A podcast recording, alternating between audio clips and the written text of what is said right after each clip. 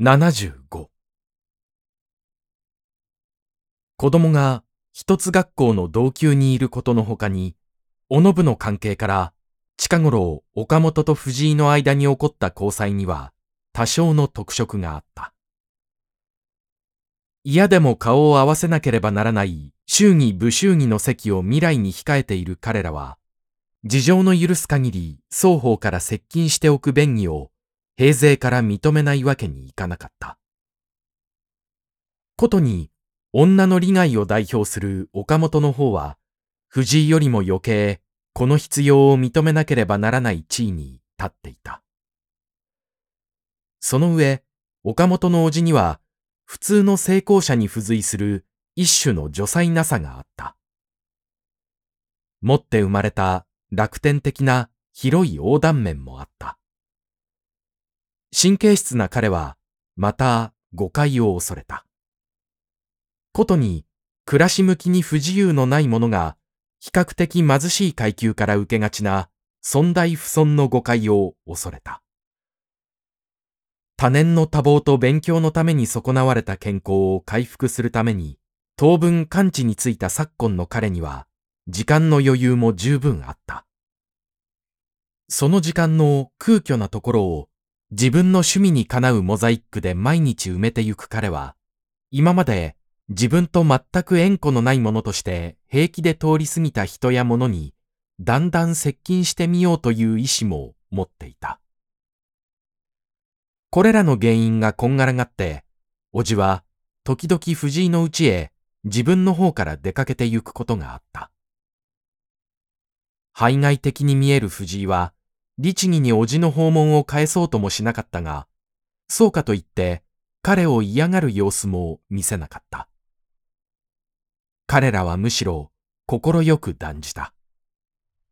そこまで打ち解けた話はできないにしたところで、ただ相互の世界を交換するだけでも多少の興味にはなった。その世界はまた妙に食い違っていた。一方から見るといかにも迂闊なものが他方から眺めるといかにも交渉であったり、片側で卑俗と解釈しなければならないものを向こうではぜひとも実際的に考えたがったりするところに思わざる発見がひょいひょい出てきた。つまり、批評家って言うんだろうね。ああいう人のことを。しかし、あれじゃあ仕事はできない。おのぶは、批評家という意味をよく理解しなかった。実際の役に立たないから、口先で偉そうなことを言って人をごまかすんだろうと思った。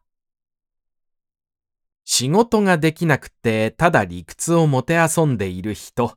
そういう人に世間はどんな用があるだろう。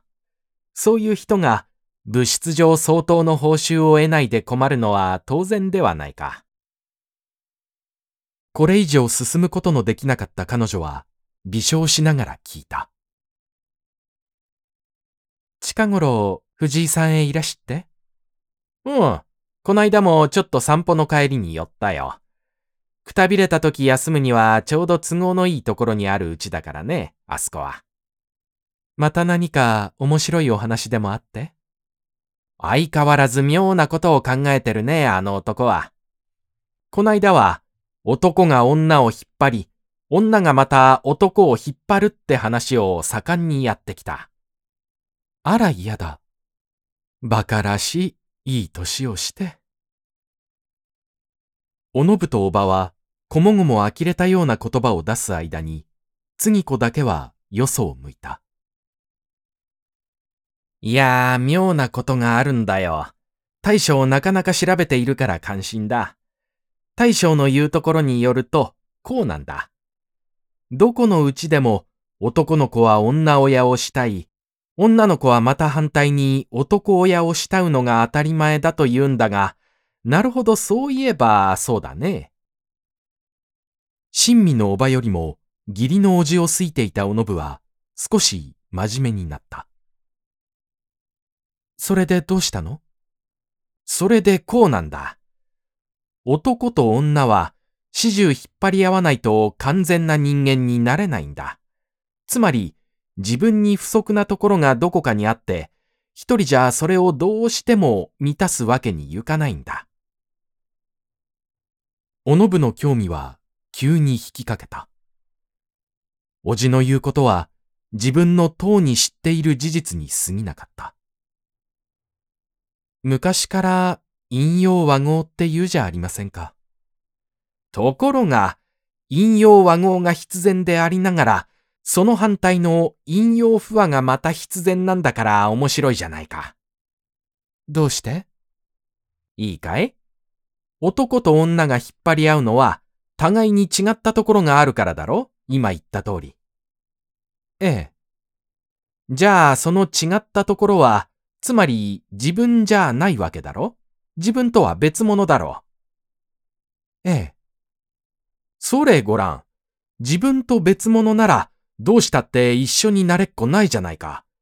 いつまで経ったって、離れているより他に仕方がないじゃないか。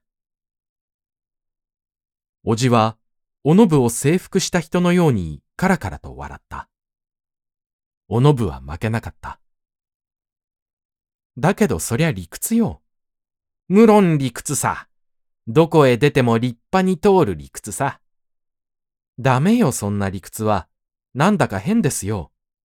ちょうど藤井のおじさんが振り回しそうなへりくつよ。おのぶは、おじをやり込めることができなかった。けれども、おじの言う通りを信ずる気にはなれなかった。またどうあっても、信ずるのは嫌であった。